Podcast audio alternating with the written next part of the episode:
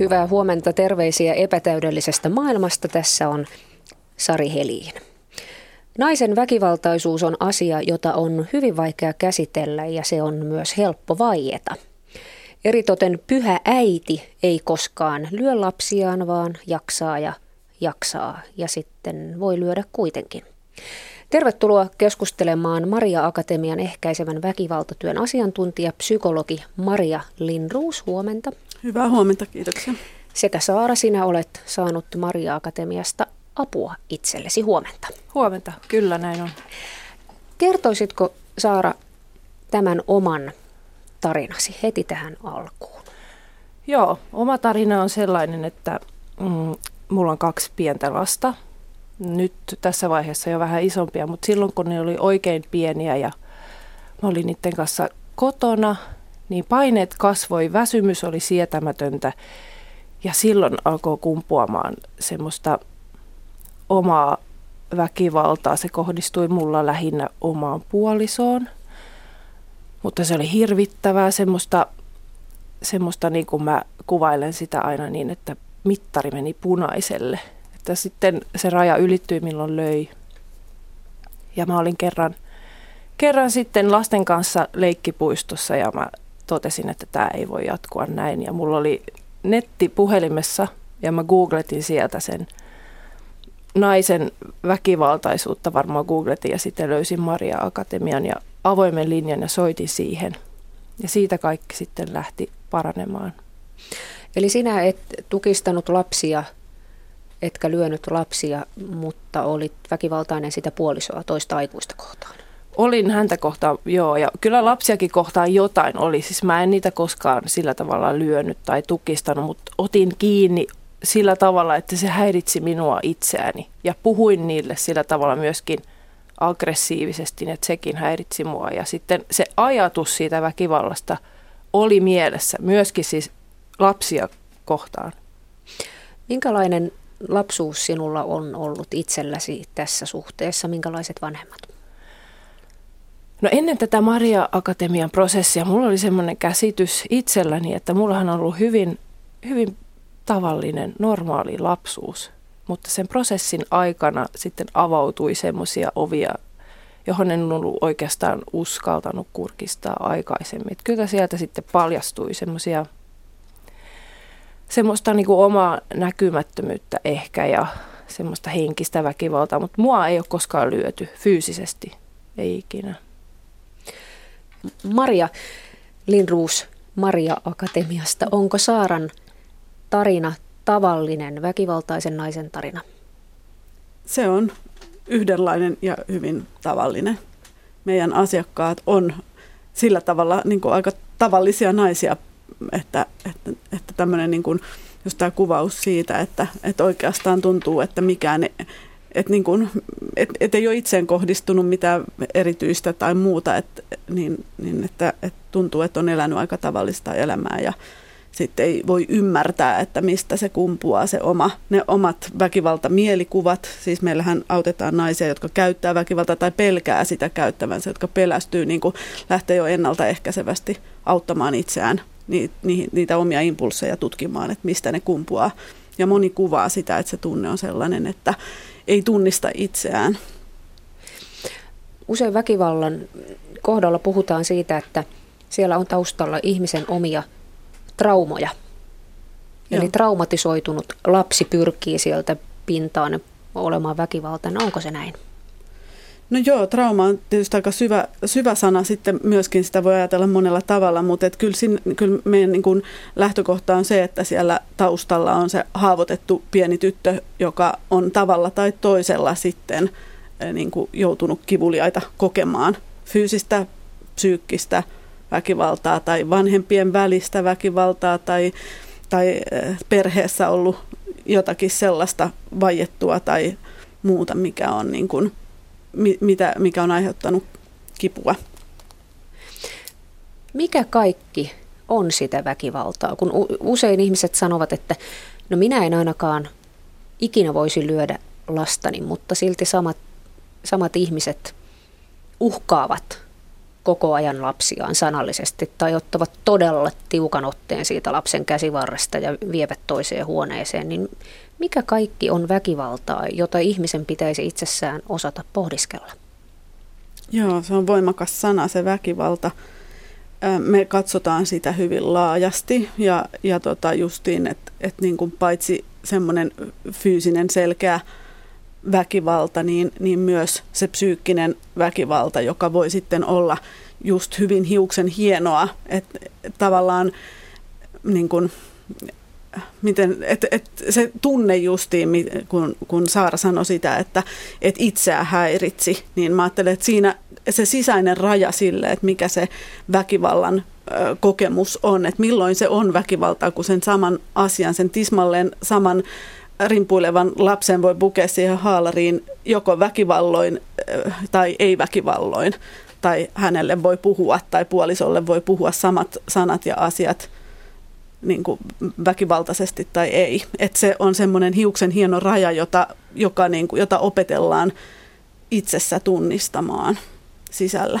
Ja sitten tietysti, jos väkivaltaa vielä lähdetään laajentamaan, niin sehän voi kohdistua paitsi muihin, niin sitten myös itseen jos ajatellaan, että, että tota, kohtelee itseään toistuvasti kaltoin tai antaa itseään kohdella kaltoin, niin sen voi myös laajasti ottaen nähdä väkivaltana. Ja esimerkiksi jos ajattelee ihan alkoholin liikakäyttöä, päihteiden käyttöä, niin, niin se on varmasti semmoista sisäänpäin käännettyä väkivaltaa itseä kohtaan, että kun tavallaan itselle kostaa jotakin sellaisia kipuja, mitä on varhain kokenut. Sanoit Saara tuossa, että se arki ja sen kuormittavuus oli hyvin ratkaiseva tekijä. Miten, miten koit sen pienten lasten äitinä? No, tämän asian mä oikeastaan opin siellä Maria Akatemiassa, kun meillä on siellä materiaalina semmoinen Britmori Perhentuan kirja, mistä mä sain lukea sen, että Joo, Tietoisuuden tie alkurakkauteen on kirjan nimi ja siitä mä luin sen, että tavallaan kun vaikeita tunteita, vaikeita kokemuksia, niin ne, ne koteloituu sun sisälle, niin kuin semmoinen kindermunan sisällä oleva semmoinen yllätysosa, paitsi että siellä on ikävä yllätys. Sitten kun on oikein rasittunut, niin sitten sieltä saattaa vuotaa sitä pahaa, vaikka sä oot pitänyt sen, sä oot ihan normaalia, sä pidät sen siellä salassa tavallaan, niin sitten kun – on väsymystä ja muuta kuormittavuutta, niin sieltä vähän tihkuu sitä. Ja se oli mun mielestä, lasten kanssa on, on väsymystä ja muutenkin on kuormittunut ja silloin mun mielestä ihminen ehkä kuormittuu äärimmilleen, varsinkin jos on kotona ja lapset valvottaa öisin. Ja, näin mä oon se ajatellut jälkeenpäin, että mulla kävi niin, että sitä tihkui siitä sisältä, siitä kotelusta. Sitten tulee mieleen myös niin kuin nämä lähisuhteet ja just ne omat lapset, jotka tavallaan tässä on viime aikoina puhuttu siitä, miten äiti syntyy, niin kun lap, syntyy lapsi, niin, niin syntyy myös äiti, niin tavallaan se, se oma, äidin oma sisäinen lapsi lähtee sieltä liikkeelle tietyllä tavalla ne tunteet, mitä on just elänyt omassa varhaislapsuudessa, niin, niin lähtee sieltä, niin kuin ne houkuttelee esiin ne omat lapset, sen oman sisäisen lapsen ja sitä lähtee niin kuin, ne lähtee vuotamaan tavallaan ne, jotka on jo varhain sinne kätketty, joita ei oikeastaan tiedäkään, että siellä on, että ei ole niin kuin mitään käsitystä välttämättä siitä.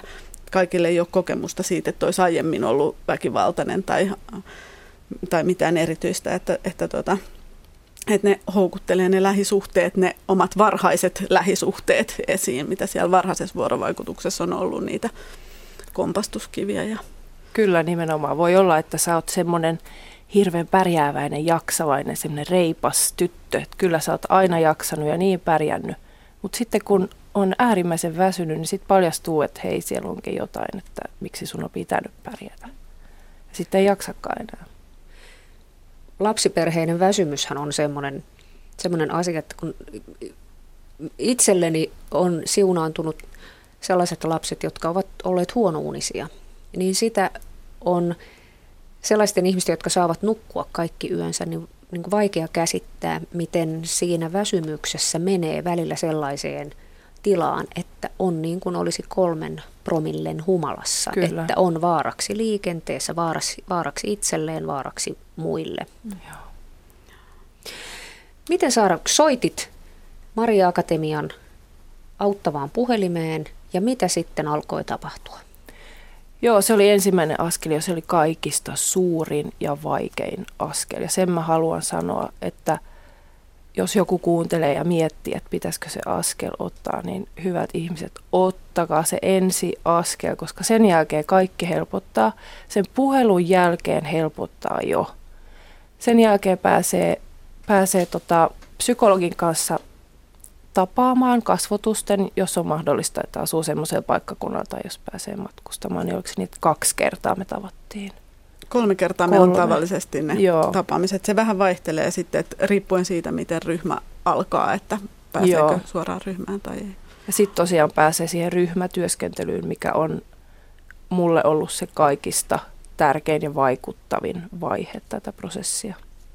Mitä ryhmässä tapahtuu? Ry- ryhmässä on ketä? Ryhmässä on, oliko meitä nyt 6-7 samankaltaista naista.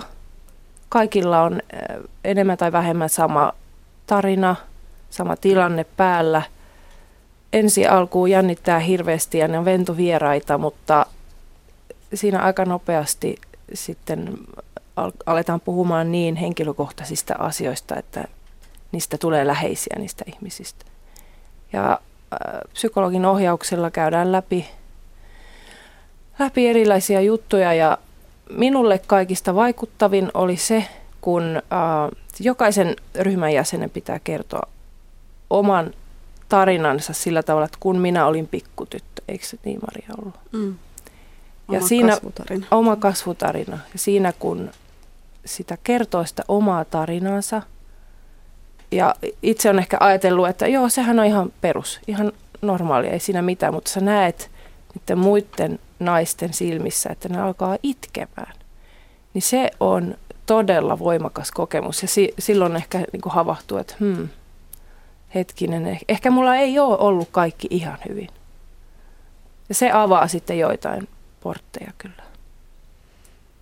se ajatus siitä, että nämä muut naiset äh, toimii ikään kuin semmoisena peilinä, niin kuin, jo, jolla on mahdollisuus kirkastaa niin kuin sitä omaa minäkuvaa, niin kuin vähän tarkentaa sitä omaa identiteettiä, joka on ehkä jossain, jossain kohdassa mennyt vähän vinoon. Siis varmasti on paljon ihan hyvää ja just vahvaa ja niin edelleen, kun on siihen ryhmään tullutkin, niin täytyykin olla, koska sitten ne et, et sit, mm, joo, mutta et joka tapauksessa sen minäkuvan kirkastaminen niin kun, ä, ajatuksena, että ne muut pystyy just näkemään sitä toisin silmin, vähän eri kanteilta sitä omaa tarinaa. Ja sitten myös se, että saa itse toimia peile, peilinä niille muille naisille ja elää tavallaan sitä tarinaa, sitä toisen naisen tarinaa todeksi, jossa väistämättä on jotain kosketuspintoja ja tunneyhteyksiä sit itseen ja lähtee omat mielikuvat liikkeelle niistä omista kokemuksista. Että se kahden suuntaisuus siinä,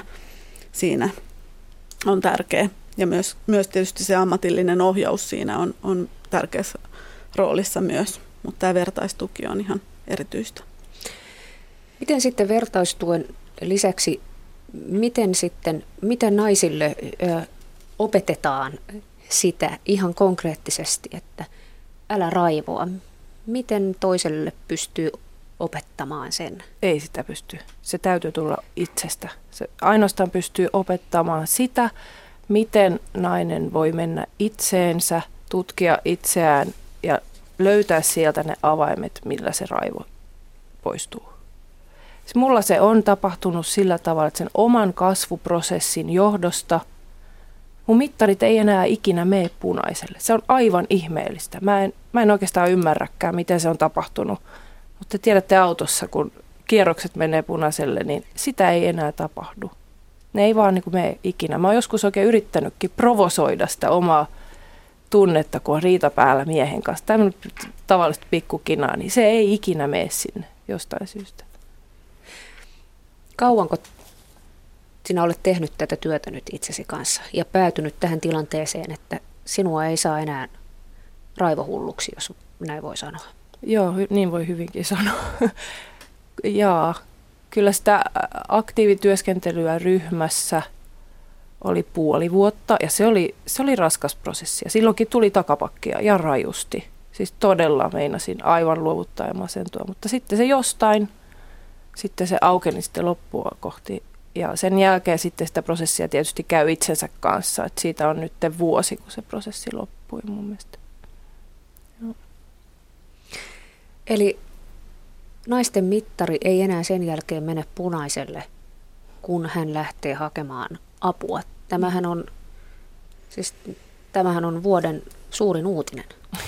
Niin, sanotaan näin, että, että, tota, että, sitä, että siihen suuntaan mennään ja, ja sitten tietysti äh, niin kuin, että, että se, että miten, siitä, miten hyvin siitä saa kiinni ja miten paljon työskentelyä tarvii sen jälkeen vielä. Että tämä on tämmöinen 15 kerran ryhmä, joka kokoontuu kerran viikossa suurin piirtein ja sitten siinä voi tulla kesätaukoa väliin tai muuta, mutta että, että, tota, että siihen, niin, niin eihän siinä niin kuin välttämättä – tapahdu niin, että ettei tulisi, ettei enää ikinä, että, että jokin ihme tapahtuisi. Että tavallaanhan siinä täytyy olla aika paljon, paljon tota, siis jo itsessä voimavaroja silloin, tai että se oivallus tapahtuu juuri siinä kohdassa, että jokainen tekee vähän omanlaistansa matkaa sitten ja, ja tota, että, että tota, tämä on hieno tarina, tämä Saaran tarina, jossa tota, josta voi todella saada kiinni siitä. Mulla tulee mieleen tuosta, mitä niin kuin, niin kuin, että, että saa jotenkin kiinni siitä omasta itsearvostuksesta, ettei, että, että niin kuin huolehtii itsestään ja just näistä perustarpeista ja pyrkii järjestämään sitä unta ja pyrkii syömään säännöllisesti ja, ja plus sitten kaikki muut tarpe, niin kuin omat tarpeet tunnistamaan. Että mä että se on semmoinen niin kuin moninainen prosessi, missä niin kuin, missä opetellaan tunteita, tunteita ja niiden merkitystä ja niiden alla olevia tarpeita ja, ja miten sitten niin kuin pyst, saa kiinni sen tosiaan sen itsearvostuksen, että, että itse on todella sen arvoinen, että ne omat perustarpeet, niin kuin, että suo sen itselleen sen hyvän, mikä, mikä itselle kuuluu sen sijaan, että me helpostihan me esimerkiksi hoidetaan niiden lasten tarpeita niin kuin tietyllä tavalla sen sijaan, että huolehdittaisiin itsestä. Että mun mielestä se ehkä mullistavin ajatus jotenkin on se, että saa kiinni siitä, että itse on, että itse on sen arvoinen, eikä vain niin kuin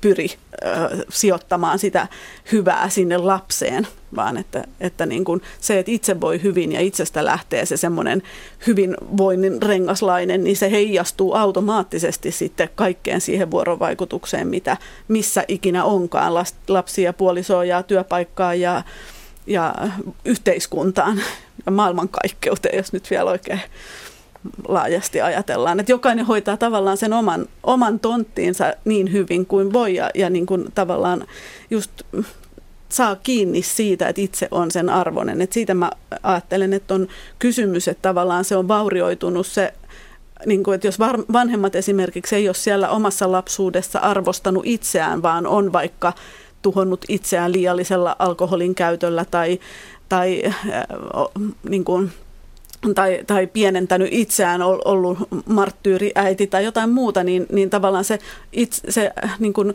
vanhemman itsearvostus heijastuu siihen pieneen tyttöön ja se vanhemmuus ja aikuisuus ei näytä arvostettavalta ja kiinnostavalta. Ja sen takia mä ajattelen, että se, se niin kuin mullistava käänne tai se asennemuutos oikeastaan, mikä tarvitsisi niin kuin tapahtuu, on se, että, että me aikuiset pystytään ylläpitämään niin kuin siitä, sitä arvostusta itseämme kohtaan ja, ja luottaa siihen, että se sitten heijastelee. Että se lapsi oikeastaan, mitä se lapsi kaikista eniten tarvii, niin, niin ei ole ne harrastukset ja ne aktiviteetit ja mitä kaikkea, vaan se tarvii ne hyvinvoivat vanhemmat, jotka, jotka huolehtii itse itsestään riittävällä tavalla siis. Siinäkin se riittävyys, mitään täydellisyyttä ei ole olemassa ja sekin on tärkeä oivaltaa. Kyllä, tämä oli mullekin täysin ratkaisevaa se oivallus siitä, että kuinka tärkeää on tulla kuulluksi, mutta se, että se koskee myös minua, eli minun täytyy myöskin kuunnella itseäni ja omia tunteita ja omia tarpeita. Se oli todella tärkeä oivallus. Tässä kohtaa varmasti on hyvä ottaa nyt ihan semmoinen käytännön pieni tietoisku, koska kuuntelijat ovat koko Suomen alueella. Miten nainen voi ha- hakea apua Maria Akatemiasta? Ihan nyt tämmöinen tietoisku. Meillä on valtakunnallinen auttava puhelin, avoin linja nimeltä, nimeltään, joka tällä hetkellä päivystää kolmena päivänä viikossa tiistaisin ja torstaisin kello 16-18 ja perjantaisin kello 12-14. Eli tänään voi soittaa jo kello 16 alkaen. Kyllä. Joo. Ja se on se sisääntuloväylä ja olitpa, olitpa mistä päin Suomea tahansa, niin voi, voi soittaa. Meillä on toimipisteet Helsingissä ja Tampereella ja, ja jonkun verran vastaanotetaan asiakkaita myös Oulussa. Ja sitten, jos on kerta kaikkiaan mahdotonta tulla paikan päälle, monet tulee kaukaakin, eli, eli tota, et, että paikan päälle voi ja on hyvä tulla kaukaakin, se on aina hedelmällisempää kasvokkaan käydä niitä keskusteluja, mutta jos se on kerta kaikkiaan mahdotonta välimatkan vuoksi, niin silloin me tarjotaan nämä yksilökeskustelut puhelimitse, eli nämä kolme yksilökeskustelua. Ja sitten se pääauttamismuoto on tämä ammatillisesti ohjattu vertaisryhmä. Ja mitä tämä apu maksaa? Tämä on maksutonta. Puhelu maksaa tavallisen puhelun verran. Eli tämä on raha-automaattiyhdistyksen tukemaa toimintaa? Kyllä, meillä on ollut raha-automaattiyhdistyksen tuki toiminnalle vuodesta 2003 tälle Demeter-työlle. Sinä olet, Maria, itse ollut noin kymmenen vuotta tekemässä tätä, tätä naisten ehkäisevää väkivaltatyötä, niin minkälainen muutos on näkynyt kymmenen vuoden sisällä? Se suurin muutos niin kuin yhteiskunnallisesti ajatellen ja mediassa on mun mielestä se, että siinä vaiheessa 2003, kun tämä työ käynnistettiin ja siinä niin kuin muutama vuosi eteenpäin, niin oli aika moista asenneraivaustyötä, että naisen käyttämä väkivalta oli melkomoinen tabu yhteiskunnassa ja, ja, ja haluttiin nähdä nainen uhrina ja, ja silloin mies väkivallan tekijänä. Ja tämä mahdollisuus torjuttiin aika lailla, mutta onneksi siihen on, siinä on tapahtunut suuri muutos. Ja tänä päivänä aika, aika lailla kokemus niin kuin tuntuu, tuntuu olevan niin, että siitä väkivallasta puhutaan aika, niin kuin, että tiedostetaan tämä, että sekä äidit että isät voi käyttää väkivaltaa ja naiset ja miehet. Se on hieno, suuri muutos. Tärkeä. Ja onko näin, että lapsiin kohdistuvassa väkivallassa se äiti on nykyisin enemmän tekijä kuin se isä? Sanotaan kaiketi, että silloin kun ne lapset on pieniä, niin, niin. erityisesti siinä vaiheessa, niin, niin että et nainen saattaa jo olla enemmänkin se väkivallan tekijä siinä suhteessa lapseen. Ja sitten kun ne lapset kasvaa, niin se tasottuu sitten. Miten Saara, sinä koit sen oman äitiytesi ja naiseutesi sillä tavalla, että, että saiko se sinut ajattelemaan, että ei hyvänen aika sentään, että minä olen äiti ja, ja, ja nainen, että toiko se sellaisen lisäpaineen siihen, että enhän minä voi tällä tavalla toimia, että enhän minä voi olla väkivaltainen? Mm, en tiedä, olisiko se nyt ihan... No tietysti kyllähän kun tulee äidiksi, niin silloin pitää olla hyvä. Eihän äiti saa olla paha. Tietysti se, semmoinen ajatus on varmasti ollut mielessä. Mutta... Mm. Joo, varmaan, kyllä osittain on ajatellut varmasti noin, mutta kyllä mä sanoisin, että se on myöskin semmoinen laajempi, että en minä ihmisenä en saa olla tämmöinen.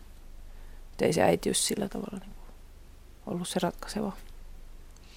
Miten kun mietit sitä omaa käyttäytymistäsi, niin minkälaisia eri asteita siinä oli, että lä- lähti se, lähtikö se liikkeelle jostain solvaamisesta ja siitä lähti sitten etenemään ja pyörimään kuin lumipallo vai, vai miten?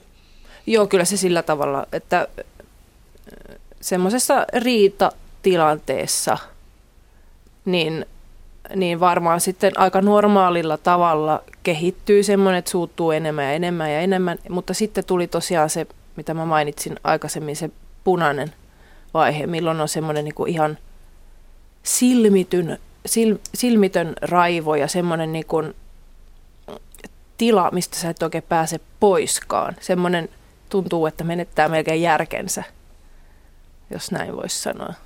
Niin se, siinä, siinä sitten tuli ne väkivallan tunteet ja teot siinä kohtaa. Monet naiset kuvaa sitä, että, että siinä vaiheessa, kun se puoliso esimerkiksi että ei tule niin kuin nähdyksi ja kuulluksi, että hän ei ymmärrä, niin siinä vaiheessa niin kuin, että tavallaan se oma keinottomuus ja avuttomuus ilmasta itseään, niin, niin heijastuu sitten, että kun on tietyllä tavalla Joo. se kolikon toinen puoli on se hallinta ja täydellisyyden ajatus ja se, että saa ilmastua niin kuin, että, että ha, niin kuin, hallinnan tunne ja sitten tulee se semmoinen avuttomuuden tunne, joka sitten vie järjen tavallaan, niin kuin sä sanoit, että, mm.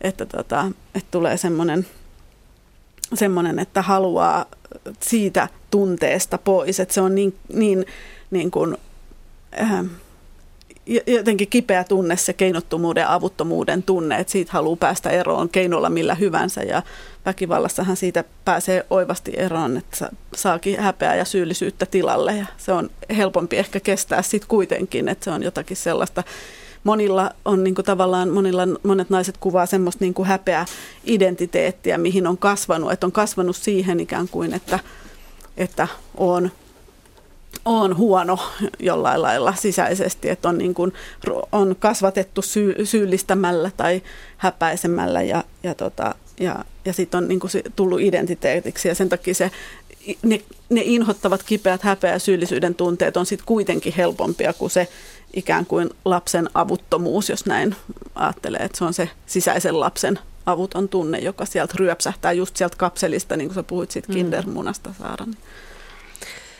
Ja nyt meillä on tässä ohjelmassamme todellakin keskustelussa naisen väkivaltaisuus ja vieraana on Maria Akatemian ehkäisevän väkivaltatyön asiantuntija, psykologi Maria Lindruus sekä Saara, joka on saanut Maria Akatemiasta omaan käytökseensä avun ja toipunut ää, kuuntelijat kommentoivat. Esimerkiksi tässä on yksi kommentti.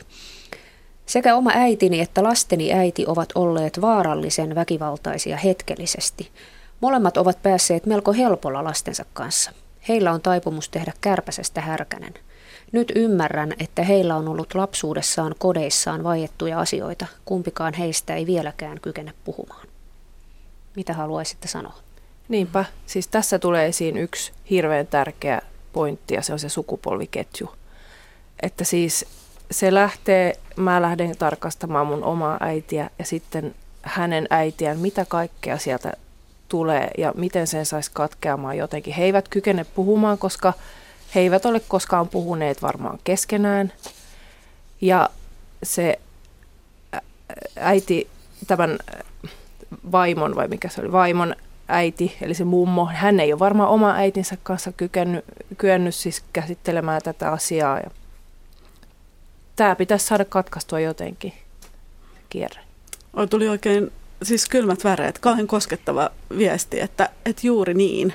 Ja että miten sitten, niin kuin, että jos he ei pysty keskenään puhumaan, niin se ei, se ei, sitä ei tarvitse tavallaan, että sitä ei tarvitse sen edeltävän sukupolven kanssa korjata, että sen, sen voi tehdä mielen, niin kuin, mieli, kuvissa sen työskentelyn, mutta tärkeää on saada yhteys ja saada se keskustelu jonkun kanssa käyntiin. Että välttämättähän se oma äiti ei ole ollenkaan edelleenkään kykenevä keskustelemaan, eikä koskaan tule olemaankaan, niin Tärkeä se ei pointti. ole se. Mm. Tärkeä pointti. Mä en ole ikinä keskustellut tästä mun äitin kanssa. En ikinä. Mutta sinä olet silti saanut tavallaan tilit selväksi oman pääsi sisällä, Kyllä. myös suhteessa häneen. Itseni kanssa sain sen työn tehtyä Maria Akatemian avulla. Kyllä. Eli vaikka ei saisi siihen omaan lapsuuden perheeseensä yhteyttä, niin niitä voi silti setviä, esimerkiksi kirjoittamalla. Onko, onko se näin? Joo, ja sitten mä ajattelen, että kyllä, niin kuin, että se, nyt jos ajattelee että Demeter-työtä, niin, niin se, ne, niin kuin, nai, se naisryhmän tuki voi toimia, se yhteys siinä, niin toimia tämmöisenä korjaavana yhteytenä esimerkiksi. tai sitten ne ystävättäret ja muut. Niin kuin, mä kyllä ajattelen, että sillä on merkitystä, että se on myös nainen, että miehet on hyvin tärkeitä ja ne puolisot ja muut, mutta sitten siinä tulee ihan omanlainen erityinen vielä, kun se on sitten se oman sukupuolen edustaja, johon saa sellaisen luottamuksellisen, riittävän luottamuksellisen yhteyden ja avattuu niitä asioita. Toinen mies kommentoi, että sain vaimolta turpaan ihan klassiseen tyyliin. Siinä tuli sen verran meteliä, että luultiin tietysti minun pahoinpidelleen häntä. Taloyhtiön rouvat lakkasivat tervehtimästä, kääntyvät toiseen suuntaan, jos tulevat pihalla vastaan. Miten uskottava miehen, miten uskottava mies on avunhakijana esimerkiksi? Miten siihen suhtaudutaan, että mies onkin väkivallan uhri ja tekijä on nainen? No meillä ei ole tämän tyyppistä toimintaa, mutta tietysti toivoisi, että tulisivat vakavasti otetuksi niin kuin kuka tahansa on, on syytä ottaa vakavasti ja ottaa niin kuin itsensä, toivoisi, että miehet myös ottaisi itsensä vakavasti ja, ja niin kuin hakisivat tukea ja eivät niin kuin suostuisi uhriksi, niin kuin ei myöskään naisten toivo suostuvan uhriksi. Että tavallaan se itsearvostus siinäkin, että, että, tota, että, että nähdä itsensä arvokkaampana kuin väkivallan kohteena. Miten Saara sinun miehesi jaksoi rakastaa kuitenkin? Joo, sano se. Se on hyvä kysymys. Hän oli myöskin mun tukena koko tämän prosessin aikana ja hän, hän näki tämän niin kuin siinä ensimmäisessä viestissä. Tosiaan Maria sanoi, että se oli liikuttavaa, että hän näki tämän, että siellä on takana jotakin muuta ja mun mies samalla tavalla oivalsi sen ja me käytiin itse asiassa tämä prosessi hirveän pitkälti yhdessä sillä tavalla, että aina kun mulla oli ollut näitä ryhmätapaamisia, niin käytiin kaikki asiat läpi vielä illalla mun miehen kanssa. Ja, ja tota, sillä tavalla käsi kädessä käytiin tätä koko hommaa. Että olen hyvin kiitollinen hänelle kyllä siitä. Fiksu mies, Joo. sanotaan täältä. Mm. Mies 61 kommentoi tällä tavalla, että WHO määrittelee fyysisen, psyykkisen ja seksuaalisen väkivallan lisäksi neljännen väkivallan muodon. Se pitää sisällään erilaiset kontrollointimuodot, kuten henkilön eristämisen perheestään ja ystävistään, heidän liikkumisensa valvomisen ja tiedon tai avunsaannin rajoittamisen. Joo, näin varmaan on. Onko, onko tämä sen, sen muotoista väkivaltaa, jota ei tunnistetakaan väkivallaksi? Mä luulen, että paljon on tunnistamatonta väkivaltaa. Paljon on sellaista, jota ei ehkä itsessään tunnista väkivallaksi. Ja just se semmoinen niin sen sisäisen rajan määritteleminen, että saa olla aika tyytyväinen oikeastaan, jos niin kuin, mm, et, et saa arvostaa itseään siitä, jos, ja silloin kun ikään kuin se syyllisyys siitä omasta väkivallasta herää, tavallaan tulee semmoinen niin kuin terve, terve syyllisyys siitä, että on tehnyt jotain väärää, koska se ei ole yhtään itsestään selvää, että, että monihan niin kuin myöskin voi, siis sanotaan, että meil, meidän, me, meillä ei olisi yhtään asiakasta, jos ei sitä hyvää syyllisyyttä, tervettä syyllisyyttä olisi, että, että tota, mutta just sen, sen rajan määrittäminen sisäisesti, niin kuin Saara tuossa aluksi puhui, niin musta se oli hyvä puheenvuoro siitä, että miten niin kuin tunnistaa sitä itselleen, mikä on väkivaltaa. Ja, ja sitten just sen, sen sisäisen pienen oman sisäisen pikkutytön tai pojan kautta voi sitten tavallaan saada kiinni myös niistä kivuista, miten niin kuin, että mitä vähätellään. Että helposti se kokemus on se, että meidän asiakkaat niin kuin väheksyy sitä, mitä heihin on kohdistunut. Kun me kerätään vaikka palautetta siitä, että mitä niin kuin itse on kokenut lapsena väkivaltaa, niin, niin he eivät pidä sitä juuri minään. Ja sitten ne ihan tismalleen samat teot, mitä on itse tehnyt, niin tuomitaan hyvin jyrkästi. Että se mittari ei ole niin kuin sama. Niin nyt mä ehkä etäännyin siitä alkuperäisestä kysymyksestä vähän, mutta, mutta näin ajattelen, että se sisäisen väkivallan määrittely on tärkeää ja paljon jää piiloon. Kun yrittää suhteellistaa sitä naisten osuutta, joiden lapsuus on esimerkiksi ollut sellainen, että se ei ole ollut mitään pilvilinnaan, miettii omia kouluaikojaan. Joka toinen perhe oli jollakin tavalla alkoholistiperhe tai vaurioitunut perhe. Niitä sellaisia niin sanottuja edes ulospäin täydellisiä idylleitä ei ollut. muistan ehkä yhden tai, tai, tai kaksi. Eli tässä suhteessahan mm, meidän pitäisi myös puhua siitä, että tämä on, tämä on ihan todellista jokapäiväistä arkipäivää joka niemennotkossa ja saarelmassa Suomessa, että ei tämä ole mikään niin kuin harvinainen friikkien kauhutarina. Joo, just näin. Ja mä ajattelen, että se just se potentiaalin näkeminen, että ihan jokaisessa on se potentiaali siihen väkivallan tekoon. Että se ei ole mitään sellaista, mitä voisi ulkoistaa ikään kuin jonkun muun kannettavaksi. Että sitähän me helposti tehdään myöskin, että nähdään se paha itsen ulkopuolella paljon mieluummin kuin itsessä. Ja, ja sen kanssa tavoittaminen, että sitä on niin kuin monenlainen, niin kuin hyvä, hyvä ja paha. Kolmen lapsen äiti kommentoi tässä, että jos olet kotiäiti, sinulla on koko ajan huono omatunto siitä, että et ole töissä. Jos olet töissä, sinulla on huono omatunto siitä, että viet pienet lapset päiväkotiin. Sekin on totta, tämä äiti, äitiyteen liittyvä huonommuuden tunne, niin sehän on jatkuvasti vieraana. Mm. Onko naisen ja miehen väkivallalla jotain eroa? No mä vastaan siihen sillä tavalla, että, tota, että se ydin juuri tietyllä tavalla, me puhutaan sukupuolierityisyydestä Maria Akatemiassa, niin, tota, niin, niin siinä on tietyt eroavuudet ja varmasti on myös niin kuin niitä vertailtu näitä miehen ja naisen käyttämää väkivaltaa, mutta jollain lailla mä huomaan, että se semmoinen niin kuin, sen vähän niin kuin semmoinen haluttomuus siihen vertailuun ja vastakkainasetteluun, niin, niin, niin tota, tai, tai se kokemus siitä, että siitä tulee helposti vastakkainasettelua, niin, niin sen takia mä ajattelen, että, että jotenkin se, että, että sen tiedostaminen, että molemmilla sukupuolilla ja kaikilla ihmisillä on se mahdollisuus ja se potentiaali, niin, ja, ja että molemmat sukupuolet tarvii apua sekä väkivallan tekijöinä että kokijoina. Ja se tarvii tulla nähdyksi, niin kuin molempien sukupuolten tarvii tulla nähdyksi ja kuulluksi, niin, niin se on se tärkein asia.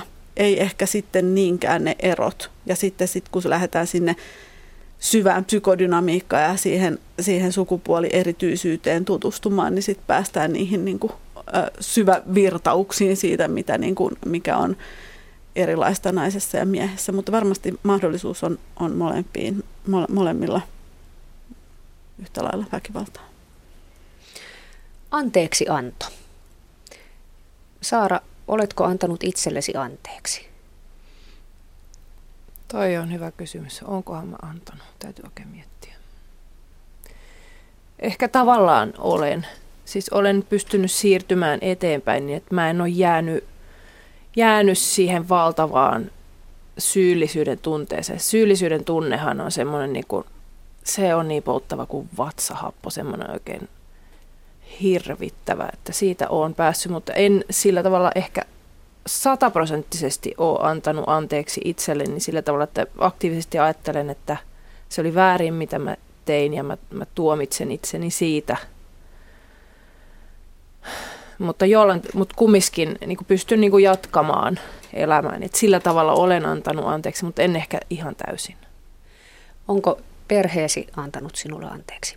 On. Lapsihan on hyvin anteeksi antavainen, eikö olekin? Niin no lapsista nyt en tiedä, koska ne nyt on niin pieniä vieläkin, että en tiedä, onko ne kokenutkaan sillä tavalla. Niin, niin kuin mä sanoin, niin joskus on, on niin kuin jotenkin koskenut heihin vähän rajusti ja puhunut sillä tavalla aggressiivisesti, niin en, en, en sanoisi, että, että he on niin kuin sillä tavalla, ne on niin pieniä, että ei ne ole vielä sillä kykeneväisiä edes semmoiseen ajatteluun. Naisen on, on tota varmasti vaikeampi just antaa itselleen anteeksi kuin mitä kun sä sanoit, että lapsi, lapsi on anteeksiantavainen ja niin on muutkin, että tavallaan jos ajattelee niitä palautteita just missä nämä meidän naiset niin kuin kuvaa, niin kuin ne asiakkaat niin kuin sitä kokemus, että tietyllä tavallahan se on anteeksianto, että se kokemus niin kuin, äh, niin kuin se, ne omat väkivallan kokemukset itseään kohdistuvat, niin on annettu tietyllä tavalla anteeksi, tai sitten sit ne on just kapseloitu sinne, sinne tota, mutta että, että just se, että, että niin kun löytää itselleen sitä armoa ja anteeksiantoa ja miksi sitä nyt kutsuukaan, niin, tota, niin se onkin kova työ. Ja mä ajattelen, että se, että ei kärvennä itteensä siinä syyllisyydessä justiin, että, että se on niin se semmoinen, mä ajattelen, että sekin on väkivaltaa, että jättää itsensä kiinni siihen syyllisyyden ja häpeän tunteeseen, ja sekin vaurioittaa ympäristöä. että mä ajattelen, että se on sitten semmoista niin kuin, äh, niin kuin et, ja että sitä niin kuin anteeksiantoa kannattaa hakea just itsestä, eikä itsen ulkopuolelta niinkään. Että se sitten jälleen on se rengaslainen itsestä ulospäin, joka heijastuu kyllä, että muut kyllä antaa anteeksi, kun sen aika on niin omalla tavallaan, mutta se, että, että löytää sen itsestään sen, sen, sen tota, anteeksiannon, niin se on varmasti kaikista tärkeintä. Sitten kun nainen hakee apua ja se väkivalta perheessä esimerkiksi päättyy, niin korjaantuuko se perheen tilanne? Tämä liittyy myös siihen anteeksi antamiseen ja anteeksi saamiseen. Joo, mä uskon, että se hyvinkin korjaantuu. Sitten tietysti ollaan sen äärellä taas, että mitä se on ollut ja mitä kaikkea on tapahtunut ja minkälaista se väkivalta on ollut ja mi- miten usea ja niin edelleen. Että, että tä, tässä on varmasti paljon asteeroja, mutta kyllä mä uskon, että se paras, mitä niin kuin, että se paras, mitä se lapsi tarvitsee, on jo ne hyvinvoivat vanhemmat ja kun ne vanhemmat alkaa voida hyvin, niin, niin se tilanne lähtee korjaantumaan. Joo, ja mä jotenkin haluaisin korjata sitä, mitä sä sanoit, että ei siinä perheessä ole ollut mitään vikaakaan. Mm. Ei se ole viallinen perhe, vaikka tämmöistä tapahtuu. Se on ihan mm. hyvä perhe ja toimiva perhe ja normaali perhe silloinkin. Ja se jatkaa sitä normaalina ja toimivana olemista. Mutta sitä, näitä tämmöisiä ylilyöntejä ei tapahdu. Hyvä. Mun mielestä kannattaisi mieluummin ajatella ehkä niin. Joo, tuo oli hyvä. Erittäin hyvä huomio. Ää, onko kukaan paha tahallaan? Tämä on minusta asia, jota sietää vähän pohdiskella. Joo, kyllä. Mä ajattelen, että se, voi, että se on valinta, että väkivalta on valinta mutta sitä on tietysti siinä vaiheessa vaikea nähdä, kun on keskellä sitä tekoa ja tuntuu siltä, että ei pysty, että tavallaan sen niin kuin tunteen ja toiminnan väliin ei mahdu ajatusta. Niin niin kauan tämä on mahdoton hahmottaa, mutta sitten kun sitä lähtee pilkkomaan sitä tilannetta, niin, niin se on tietoinen valinta tai se on tiedostamaton valinta, mutta ihmisellä on mahdollisuus vaikuttaa käyttäytymiseensä. Se tunne on sitten toinen juttu ja ne tunteet on aina ihan oikein ja hyviä. Et ei, ole, et ei se suuttumus ja raivo ja viha ole vaarallista, eikä ne väkivalta mielikuvatkaan ole vaarallisia. Mutta sitten kun lähtee toimimaan niitä ulos, niin silloin ollaan – et siitä on vastuussa niistä teoista ja, ja toki ajatuksistaankin, mutta ne ei vahingoita ketään, jos ei niitä toimi ulos tai sano ulos. Ja mä luulen kyllä, että se on, on se tahallinen teko. Se on myöskin avun huuto. Kannattaa ajatella myöskin niin, että tässä tulee nyt herkästi semmoinen niin aika tuuma puhuva sävy, e, mutta tota, mä ajattelen sen niin, että se on kyllä, olen aktiivisesti paha, valitsen olla paha, mutta mä teen sen pahan, koska mulla on joku tarve rikkoa jotakin. Mä haluan niinku huitoa, mä haluan metelöidä ja saada tehdä pahaa, jotta mut ikään kuin huomattaisi. Kyllä tässä voi olla joku semmoinen kuvio. Vallan tavoittelu. Viimeisen sanan tavoittelu. Onko se sitä? Mm. Ei ehkä mun kohdalla kyllä. Maria, onko väkivalta vallan tavoittelua? No musta tämä Saaran kuvaus oli tosi hyvä. Ja mä jotenkin ymmärrän, että ne, niin kun, just ne sietämättömiä uhkaavien, niin uhkaavalta tuntuvien avuttomuuden ja keinottomuuden tunteiden niin kuin saamista ikään kuin lainausmerkeissä hallintaan. Että siitä, siitä varmasti on niin kuin kysymys, että se kokemus, että ei pysty itse vaikuttamaan, ei tuu nähdyksi, ei tuu kuulluksi, että se toistuu se tavallaan se nähdyksi ja kuulluksi tulemisen kokemus, joka on se varhainen kokemus. Että siitä mä uskon, että siinä on kysymys. Nyt kun meillä on Saara sinun loistava esimerkkisi siitä, että sinä olet toipunut, toipunut omasta väkivaltaisuudestasi ja käsitellyt omaa lapsuuttasi, niin kerrotko ihan konkreettisesti esi- esimerkiksi tällaiseen tilanteeseen, että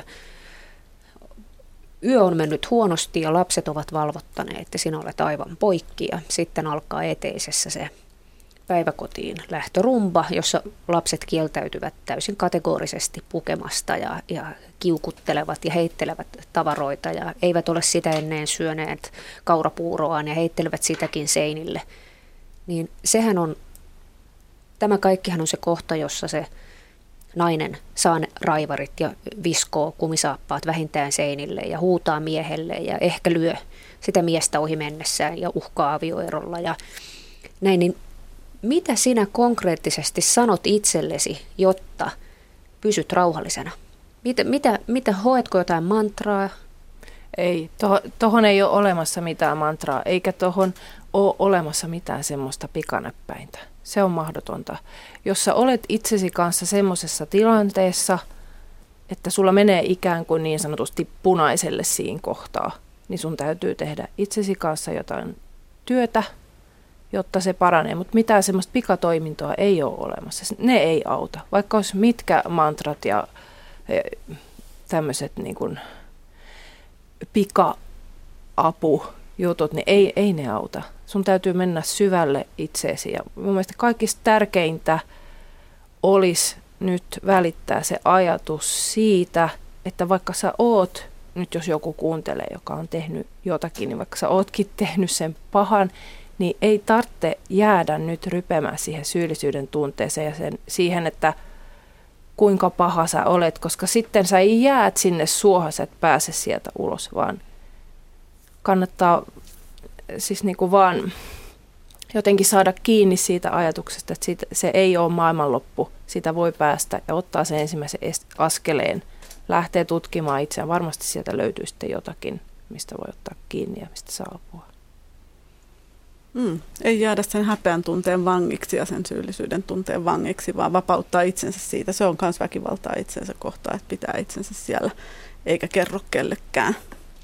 Opetetaanko teillä Maria Akatemiassa kenellekään mitään mielenhallintakonsteja juuri näihin kuvaamiini eteis, kurahousu, kaurapuurotilanteisiin, elämän niihin semmoisiin arjen raskaisiin kohtiin? Me puhutaan itsetuntemustyöskentelystä ja se on tätä, mitä Saara kuvasi justiin se, sitä, niin kuin, että, että ne poppakonstit ei, että ne voi sen hetken auttaa, mutta jokainen pystyy niitä miettimään, että mikä itse auttaa, laskeeko kymmenen tai ei. Että niitä meidän ei tarvitse keksiä naisten puolesta, he keksii kyllä niitä sitten itse. Mutta, mutta se itsetuntemustyöskentely on se, mihin me autetaan näitä asiakkaita. Ja myös ammattilaisia, me koulutetaan ammattilaisia auttamaan muita myös ja, ja myöskin tunnistamaan näitä asioita itsessään. Et meillä on aina tämmöinen itsetuntemustyöskentely kuuluu myös meidän koulutuksiin. Meidän väkivalta on ehkäistävissä koulutukseen muun muassa, jota ammattilaisille tarjotaan, niin, niin, tota, niin se on sellainen, mitä kaikki tarvitsee ja joka on, tekee, joka on kaikille, kaikille hyväksi. Oli sitten niin kuin itse äitinä lasten kanssa tai ammattilaisena äitien kanssa.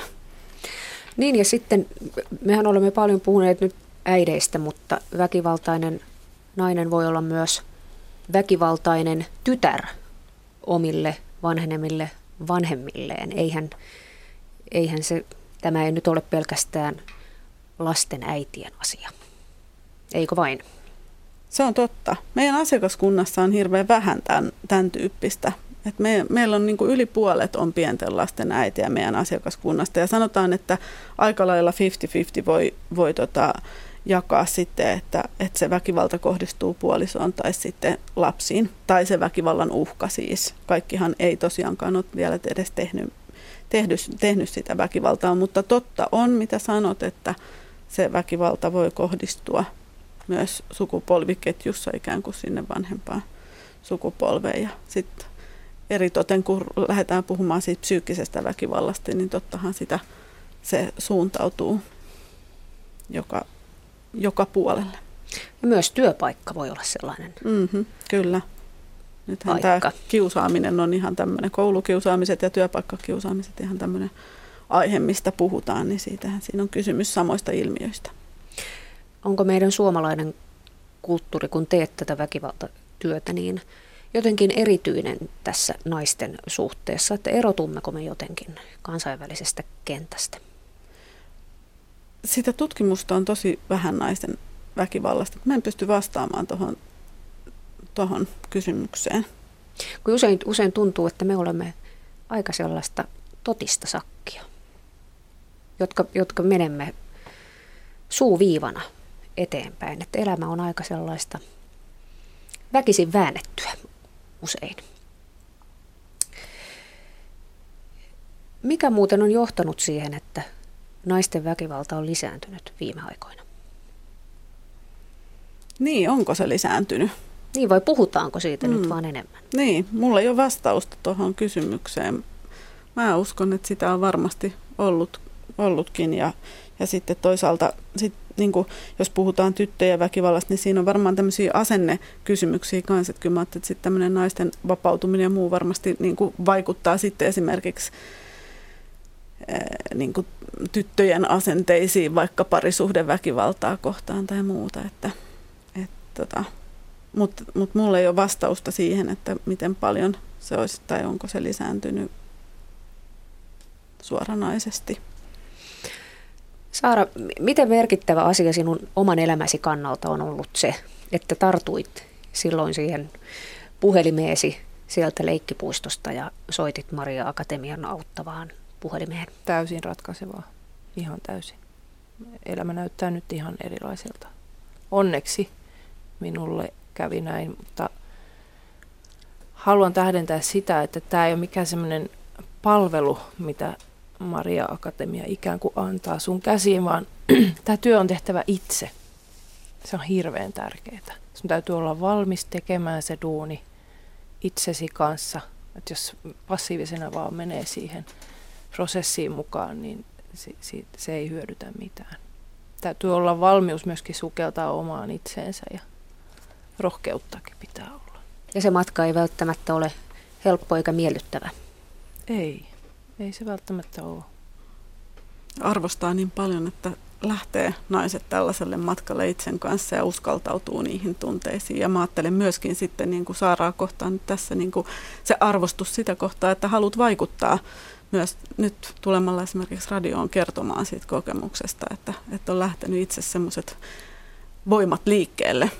Kyllä, siis eihän tämä ole kauhean helppoa tulla tänne puhumaan tämmöisistä asioista, niin kuin varmasti ymmärrätte, mutta se syy, miksi haluan tehdä sen, on just se, että jos joku sattuisi kuuntelemaan ja itsellä on ne samat tunteet, että voisin kannustaa lähtemään siihen, ottamaan se luuri käteen soittamaan sinne avoimeen linjaan. Näihin sanoihin me lopetamme. Sydämellinen kiitos molemmille keskustelijoille. Kiitos.